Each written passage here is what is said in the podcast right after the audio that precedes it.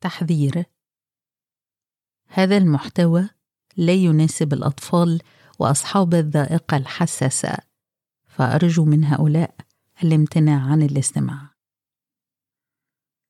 ورق أصفر، بودكاست من إعدادي وقرايتي نهى الإبياري.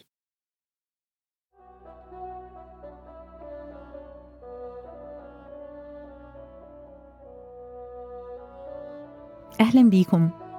الحلقة دي حلقة خاصة من ورق أصفر. في الحلقات اللي فاتت كنت بقرأ معكم نسخة قديمة مطبوعة من كتاب ألف ليلة وليلة، لكن وأنا بقرأ الحلقة اللي فاتت وهي قصة الصعلوك الثالث حسيت إن في حاجة ناقصة. القصة ما كانتش زي ما تعودنا في القصص السابقة، وكانت ناقصة للاهتمام الشديد بالتفاصيل والاحترافية اللي أنا شخصيا بحسها مدهشة في الوقت ده في صياغة الحبكة. بالبلدي كده حسيت إن القصة دي مكروتها، فرجعت المخطوط قديم للكتاب كنت نزلته من الموقع الإلكتروني للمكتبة الوطنية الفرنسية. وخلوني هنا أقول قد إيه إحنا محظوظين في الزمن ده إن واحدة زي قاعدة على الكنبة في بيتها في أقصى الشرق ممكن تحصل بمنتهى السهولة على PDF لمخطوط أصلي. المهم رجعت المخطوط ولقيت فعلا إن القصة ناقصة، فلقيتها فرصة أقرأ لكم من المخطوط وأحكي لكم شوية عن تاريخ كتابنا، كتاب ألف ليلة وليلة، لأن الكتب القديمة دي هي نفسها بتتحول لقصة في التاريخ وبتكون ملضومة في أحداث الماضي اللي شكلت حياتنا. ولما بنحكي عن قصة الكتاب نفسه بنلاقي نفسنا قدام منظور جديد للتاريخ، ودي حاجة أنا حابة جدا أعملها هنا في ورق أصفر بالإضافة لقراية الكتب. القصة بقى بتبدأ في بداية القرن 18، يعني حوالي قرن قبل ما نابليون يغزو مصر على رأس الحملة الفرنسية. ومن المعروف أن الحملة الفرنسية دي بيعتبرها معظم المؤرخين علامة لبداية العصر الحديث في مصر وفي العالم العربي ككل، ومن أهم علامات الحداثة دي المطبعة. قبل 100 سنة من الوقت ده كان في مستشرق فرنساوي اسمه أنتوان جالاند بيدرس العربي ومهتم بجمع التحف العربية والمخطوطات القديمة. جالاند لقى مخطوط للكتاب اللي اسمه ألف ليلة وليلة. أنا بتخيله ماشي في شوارع سوريا ووقف عند مكتبة بتبيع كتب قديمة، وطبعا كلها مخطوطة باليد لأن ما كانش فيه مطبعة في العالم العربي في الوقت ده، ولفت نظره المخطوط، ولما قراه انبهر بيه أياما بهار وقرر يترجمه للغة الفرنسية، وبالفعل كان. وأول كتاب مطبوع لألف ليلة وليلة كان باللغة الفرنسية مش بالعربية. مخطوط جالاند مازال محفوظ لحد دلوقتي، وتم تحويله لنسخة إلكترونية. اللي حابب يطلع عليها في الرابط هحطه في مقدمة الحلقة، وهي دي أقدم نسخة متاحة لينا دلوقتي لألف ليلة وليلة. حافظ لنا عليها الفرنسويين على فكرة، لأن دي طبيعة الحضارة البشرية، والتراث الحضاري البشري عامل زي شعلة بتسلمها كل أمة للتانية عبر الزمن، ومحدش بيمتلكها للأبد ولا بيقدر يحط عليها جنسية، أو ده رأيي الشخصي على الأقل. المهم بعد أكتر من 100 سنة من ظهور الطبعة الفرنسية بتظهر الطبعة العربية في مصر. في سنة 1820 أنشأ محمد علي مطبعة بولاق، أول مطبعة في مصر والعالم العربي، وده كان في إطار خطته الشاملة لإدخال مصر للعصر الحديث. وبدأت المطبعة المصرية تحول قائمة من أبرز الكتب العربية من مخطوطات مكتوبة باليد لنسخ مطبوعة. وكان بيقوم بالعملية دي فريق من المراجعين اللغويين اللي شغالين في المطبعة. لما بدأ المراجعين دول يشتغلوا على مخطوط ألف ليلة وليلة لقوا نفسهم قدام نص مكتوب بلغة بعيدة جدا عن الفصاحة، فقرروا، وعلى رأسهم الشيخ محمد قطة العدوي اللي اسمه مازال مكتوب على الكتاب لحد دلوقتي، وده لأنه إما كان بيقوم بالشغل لوحده وأعتقد إن ده مستبعد، أو كان هو المشرف على الشغل. المهم قرروا إنهم يقوموا بمهمة عملاقة، وهي تحويل وإعادة كتابة النص بلغة فصيحة. دلوقتي عملية تحقيق المخطوطات القديمة، عملية اسمها تحقيق المخطوطات، بتهدف لإعادة النص بقدر الإمكان للشكل اللي كتبوا بيه كاتبه الأصلي، وده بيتم باتباع معايير مقننة يعني قوانين محطوطة، شبه علم، أو مش شبه علم، هو علم. لكن في الوقت المبكر ده من الطباعة في مصر ما كانتش الفكرة دي موجودة، وخصوصا إن اللغة اللي كان مكتوب بيها المخطوط بتبدو ركيكة وما تستحقش يتحافظ عليها. لكن احنا طبعا حاليا في الوقت ده بنشوف التاريخ والتراث بشكل مختلف. المهم النسخة اللي عيد كتابتها في بولاق أو في مطبعة الأميرية زي ما بيرجح هي النسخة المتاحة لينا دلوقتي، وهي النسخة اللي اتنقل منها كل النسخ اللي قدرت أحصل عليها على الأقل، واللي اتطبعت لاحقاً باستثناء حذف بسيط لما قد يراه البعض يعني إنه بيخدش الحياء أو تغيير بسيط لأسباب لغوية. لكن فضلت نسخة بولاق دي أو اللي هي اسمها النسخة المصرية هي النسخة المتاحة لينا لحد دلوقتي، واللي مش غيرت لغة المخطوط بس، لكن كمان أضافت الكتير من القصص اللي بدت مشابهة لنمط قصص ألف ليلة وليلة، وعادت ترتيب الليالي علشان تحتوي القصص اللي تمت إضافتها. كان في نسخة عربية تانية اتطبعت في الهند، لكن أنا شخصيا ما عنديش أي معلومات عنها وما عرفتش أوصل لأي طبعة معمولة على النسخة دي اللي اسمها نسخة كالكتا، وعلشان كده كل النسخ المطبوعة حاليا اللي أنا قدرت أحصل عليها مش موجودة فيها قصة الصعلوك الثالث أو القرندلي الثالث أو القرندلي الثالث اللي هي موجودة في المخطوط دي، وأعتقد إن هي سقطت سهوا يمكن لأنها في المخطوط اللي نقل منه المراجعين في مصر كانت مش واضحة أو كانت مفقودة. بالإضافة للتغيير، المراجعين في بولاق كانوا بيتعاملوا مع المخطوطات بشكل يومي كأي نص عادي بيخضع للتصحيح اللغوي، وعبال ما بيخلصوا شغل منه بتكون اتحولت المخطوطات دي لشوربة وبيتعاملوا معاها كقمامة ملهاش لازمة وبتترمي. علشان كده ما وصلناش أي مخطوطات من مخطوطات ألف ليلة وليلة اللي تأسست عليها الطبعة المصرية، وفضل مخطوط جالاند اللي الفرنسويين حافظوا عليه لحد دلوقتي فضل هو المخطوط الأقدم المتاح لينا، وبيرجع تاريخه للقرن ال14 أو ال15 بالكتير. لكن لغة مخطوط جالاند مشابهة جدا للغة النسخة المصرية، ويبدو لي أنا شخصيا أنا شغالة كل يوم على النص وبقراه، أنا مش متخصصة خالص طبعا، لكن بيبدو لي أن المخطوطات اللي اشتغلت منها بولاق مش بعيدة في لغتها عن مخطوط جالاند. أنا هقرأ لكم القصة دلوقتي زي ما هي بالظبط من المخطوط بأخطائها اللغوية ولغتها الخليطة بين الفصاحة والعامية. وعلى فكرة الصعلوك بيطلق عليه في الأصل اسم القرندلي، وإحنا ما زلنا بنستخدم الكلمة دي في مصر القرندلي، والكلمة أصل استخدامها في مصر وسوريا تطلق على حليقي الذقن، وهي نفس الكلمة اللي استخدم اللي حولها المراجعين اللغويين لكلمة صعلوك. ودلوقتي أسيبكم مع القصة اللي نسيها الزمن. الليلة 54 من حديث ألف ليلة وليلة. فلما كانت الليلة القابلة قالت دينارزاد لأختها شهرزاد: بالله يا أختاه، إن كنت غير نايمة فأتممي لنا حديث القرندلي الثالث. قالت: نعم يا سيدي، بلغني أن القرندلي قال: فلما رأيت الطريق في الجبل سميت باسم الله تعالى، وتعلقت بالجبل وتسلقت فيه قليلا قليلا، وأذن الله تعالى للريح أن تسكن، وأعانني الله تعالى على الطلوع، فسلمت وصرت في أعلى الجبل، فلم يكن لي دابا إلا القبة، وفرحت بسلامتي ودخلتها، وتوضيت وصليت ركعتي شكر لله تعالى على سلامتي، ثم نمت تحت القبة المشرفة على البحر، فرأيت في منامي قائلا يقول: يا عجيب، إذا انتبهت من نومك فاحفر تحت رجليك تجد قوسا من نحاس، وثلاث فردات نشاب من رصاص منقوشة عليها طلسمات، فخذ القوس والنشاب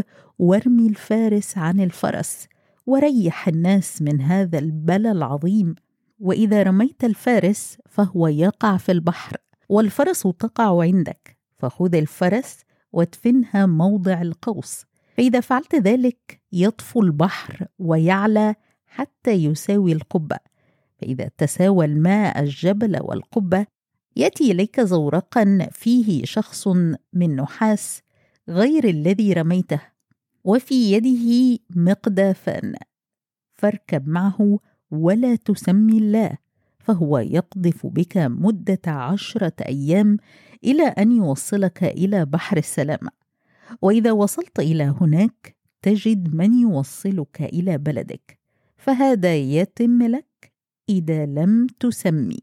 ثم استيقظت بنشاط وفعلت ما قال لي الهاتف، وضربت الفارس أرميته عن الفرس، ووقع الفارس في البحر، ووقعت الفرس عندي، فأخذتها ودفنتها موضع القوس، فهاج البحر على حتى تساواني، فلم ألبث دون ساعة حتى رأيت زورقا في وسط البحر قصدا إلي، فشكرت الله تعالى وحمدته، فما زال حتى وصل إلي، فأجد فيه شخصا من نحاس، في صدره لوحا من رصاص منقوش عليه اسما وطلسمات، فطلعت في الزورق وأنا ساكت لا أتكلم، فقدف بي الشخص اليوم الأول والثاني إلى 9 يوم، فرحت ورأيت جبال وجزائر وعلامات السلامة، فمن شدة فرحي حمدت الله تعالى وهللت وكبرت،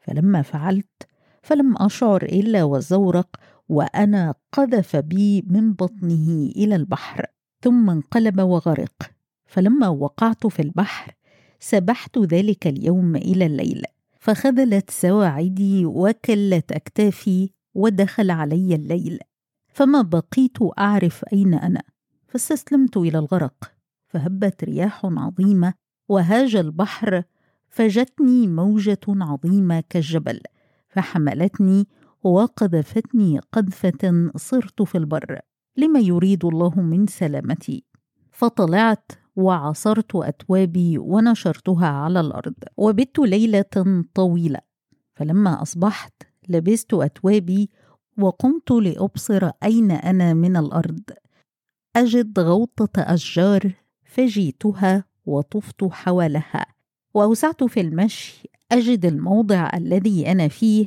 جزيرة صغيرة في وسط البحر، فقلت لا حول ولا قوة إلا بالله العلي العظيم، فبينما أنا متفكر في أموري وقد تمنيت الموت، إذ نظرت من بعد مركبا فيه أناس من بني آدم، وهي قاصدة إلى الجزيرة التي أنا فيها، فقمت قعدت في شجرة وتسترت بورقها، وإذا بالمركب قد التقت على البر، وطلع منها 10 عبيد ومعهم مساحي، ومشوا إلي إلى أن وصلوا إلى وسط الجزيرة، فحفروا وشالوا التراب ساعة حتى كشفوا عن طابق، ثم عادوا إلى المراكب، فنقلوا منها خبزا في أعدال وأفواد دقيق وأمطار سمينا وعسلا وأغنام مقددة ومعون بيت وبسط وحصر ومراتب وآلات السكن وما يحتاج إليه الساكن،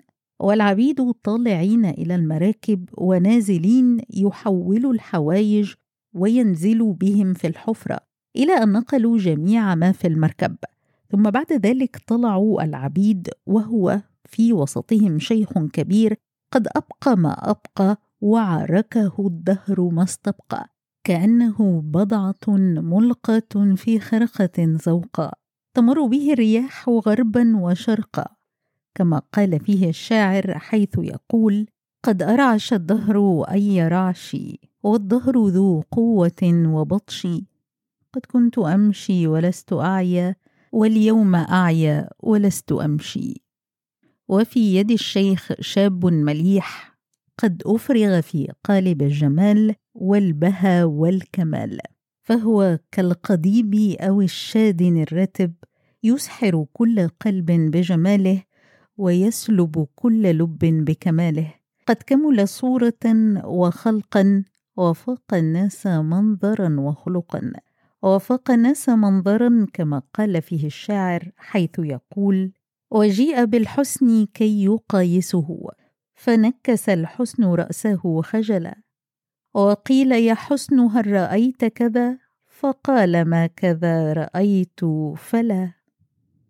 يا سيدتي، فما زال الجميع يأتون حتى نزلوا في الحفيرة، وغابوا 2 ساعة وأكثر، ثم طلع الشيخ والعبيد معه، ولم يطلع الشاب، ثم رددوا التراب كما كان، ونزلوا في المركب وسافروا، وغابوا عن عيني وبعدوا، فقمت ونزلت من الشجرة، ومشيت إلى الحفرة، فنبشت التراب ونقلته وطولت روحي حتى نقلته جميعه، وطلع لي صفة حجر الطاحون فشلته، فبنى لي من تحته سلم حجر معقود، فتعجبت من ذلك ونزلت في السلم حتى انتهيت إلى آخره، فأجد بيتا نظيفا مبيضا مفروشا بأنواع البسط والفرش والحرير.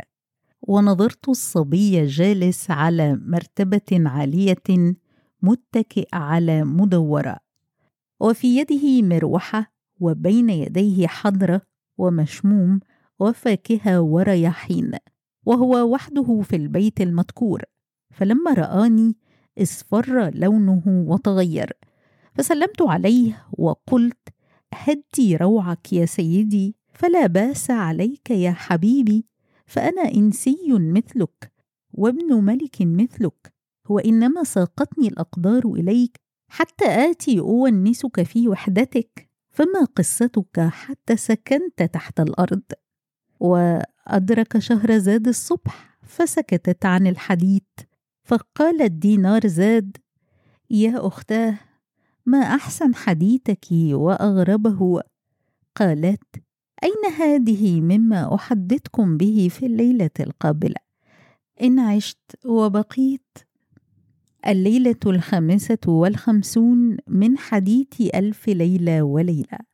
فلما كانت الليلة القابلة قالت دينارزاد لأختها شهرزاد: بالله عليك يا أختاه، إن كنت غير نايمة فأتممي لنا حديث ابن الملك والصبي الذي تحت الأرض. قالت: حبا وكرامة، بلغني أن القرندلي الثالث قال: يا سيدتاه.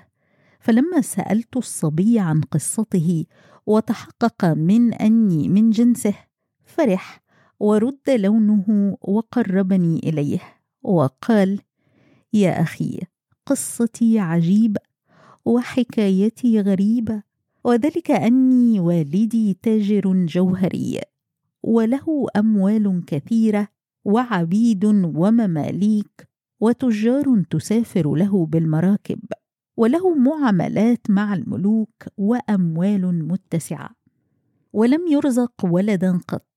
فرأى ليلة في المنام أنه يرزق ولدا وعمره قصيرا، فأصبح والدي حزين.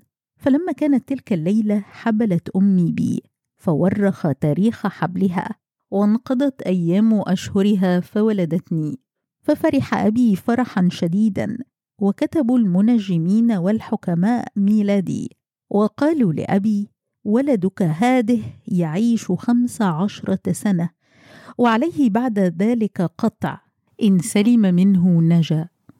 والدليل على ذلك أن في البحر المالح جبل يقال له جبل المغناطيس، وعليه فارس وفرس من نحاس، في حلقه لوح من رصاص، متى وقع هذا الفارس على فرسه فإن ولدك يموت بعد ذلك 50 يوما، وقاتل ولدك هو الذي يرمي الفارس عن الفرس، واسمه عجيب ابن خصيب.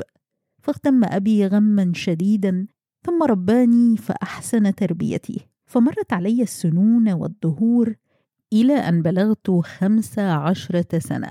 ومن مدة 10 أيام جاء أبي الخبر أن الفارس النحاس وقع إلى البحر، والذي رماه إنسان اسمه الملك عجيب ابن الملك خصيب. فلما بلغ أبي هذا الخبر بكى بكاء شديدا وصار مثل المجنون، فجاء في هذه المركب وبنى لي هذه البيت تحت الأرض، ونقل إليه ما أحتاج إليه في مدة هذه الأيام. وقد مضت من 50 10 أيام، وبقي القطع الذي علي 40 يوم حتى يروح القطع عني ويرجع أبي ياخدني. هذه كله خوف علي من عجيب ابن الملك خصيب لا يقتلني. فهذه قصتي ووحدتي وعزلتي يا سيدتاه. فلما سمعت قصته وعجيب حكايته قلت في نفسي: أنا الذي رميت الفارس النحاس وأنا عجيب ابن الملك خصيب، وأنا والله ما أقتله أبدا. ثم قلت له: يا مولاي، كفيت الردى ووقيت الأذى، ما ثم إن شاء الله عليك خوف ولا تشويش، وأنا أقعد عندك وأخدمك وأونسك مدة 40 يوما، وأخدمك وأطلع معك إلى بلدك توصلني إلى بلادي وتربح أجري. ففرح بقولي، وجلست أحدثه وأوانسه إلى الليل. فقمت وأوقدت شمعة وعمرت له 3 فوانيس وجلسنا، وقدمت إليه بعد ذلك علبة حلوى فتحلينا، وجلست أحادثه حتى ذهب من الليل أكثره ونام، فغطيته، وقمت أنا الآخر اضطجعت ونمت. فلما أصبحنا قمت وسخنت له قليل ماء ونبهته برفق فاستيقظ، فأتيته بالماء السخن فغسل وجهه وتشكر مني وقال: جزيت خيرا يا فتى، والله متى سلمت من هذا الرجل الذي اسمه عجيب ابن خصيب وخلصني الله منه، لأتركن أبي يكافيك كل جميل. فقلت له: لا كان يصيبك فيه سوء، وجعل الله يومي قبل يومك. ثم قدمت له شيئا من الأكل فأكلنا، ثم قمت نجرت له طاب وصفيت له المنقلة، ولعبت أنا وإياه وتخادعنا واسترحنا ساعة، ولم نزل في أكل وشرب إلى الليل. قمت أشعلت النور وقدمت له شيء من الحلوى فأكلنا وتحلينا وقعدنا نتحادث، ثم قمنا نمنا، ولم نزل يا سيدتي على مثل ذلك أيام وليالي، وأنا قد تألفت به وسلوت همي وما جرى علي. وبقي له في قلبي محبة عظيمة، وقلت في نفسي: قد كذبت المنجمين حين قالوا لأبيه: إن ولدك يقتله من اسمه عجيب بن خصيب، وهو والله أنا، ولا سبيل أني أقتله، ولم أزل أخدمه وأساهره وأوانسه وأنادمه مدة 39 يوما. فلما كان يوم 40 فرح الصبي بسلامة نفسه وقال: يا أخي، ها أنا قد أكملت 40 يوما، بالحمد لله الذي نجاني من الموت، وهذه ببركة قدومك عليه، ووالله لأتركن أبي يحسن إليك ويرسلك إلى بلدك، ولكن يا أخي، أريد من إحسانك أن تسخن لي ماء حتى أغتسل به، وأغسل جسمي وغير علي أثوابي. فقلت: حبا وكرامة. وقمت سخنت له ماء، وأخذت الصبي ودخلت إلى خزانة وغسلته تغسيلا شافيا، وغيرت عليه، وفرشت تحته فرشا عاليا، وأرميت فوق الفرش نطعا، وجى الصبي وتلقح في الفراش ونام من أطر الغسيل، وقال: يا أخي، شق لي بطيخة ودوب لي في ماها سكر نبات كثير. فقمت أحضرت له راس بطيخ ناعم، وجيت بها وحطيتها في الطبق، وقلت: يا سيدي، عندك خبر عن السكين؟ فقال: ها هي عند راسي على الصفة العالية. فقمت برشاقة واستعجال وتخطيته، وأخذت السكين من نصابها، ورجعت إلى خلفي، فزلقت رجلي من على النطع بقضى الله وقدره، فوقعت وانبطشت على الصبي والسكينة في يدي، فانغرزت السكينة في قلبه فمات من ساعته. فلما قضى نحبه وعلمت أني قاتله، صرخت صرخة عظيمة، ولطمت على وجهي وشققت أثوابي. يا جماعة خلق الله، وبقي لي من تمام 40 يوما 1 يوم تكون منيته على يدي. اللهم إني أستغفرك وليتني من قبله، وما هذه إلا مصايب أتجرعها غصة بعد غصة، ليقضي الله أمرا كان مفعولا. وأدرك شهرزاد الصبح فسكتت عن الحديث، فقال دينارزاد: ما أطيب حديثك وأغربه، قالت: أين هذه مما أحدثكم به في الليلة القابلة إن عشت وبقيت. الليلة 56 من حديث ألف ليلة وليلة. فلما كانت الليلة القابلة قالت دينارزاد لأختها شهرزاد: يا أختاه، إن كنت غير نايمة فأتممي لنا حديث القرندلي الثالث. قالت: حبا وكرامة، بلغني أن القرندلي قال: يا ستاه، فلما تحققت من قتلته وهذه كان مقدرا من السماء، فقمت وطلعت من السلم ورددت الطبق بوضعه وردمته بالتراب، ومددت عيني إلى صوب البحر فرأيت المركب الذي أتى به وقد جاء طالبه، والمركب يشق البحر طالب الجزيرة. فقلت: في الساعة يطلع يصيب ولدهم مقتول ويجدوني أنا قتلته فيقتلوني لا محالة.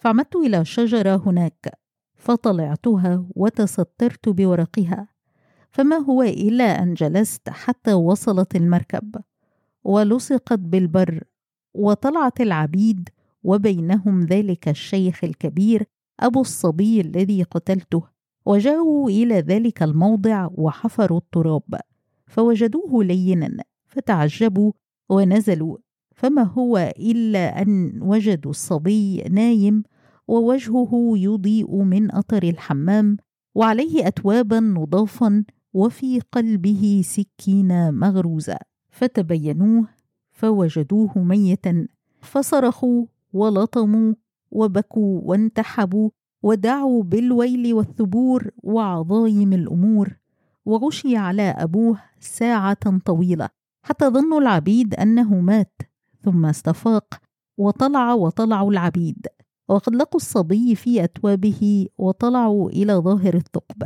ونقلوا جميع ما كان في البيت إلى المركب.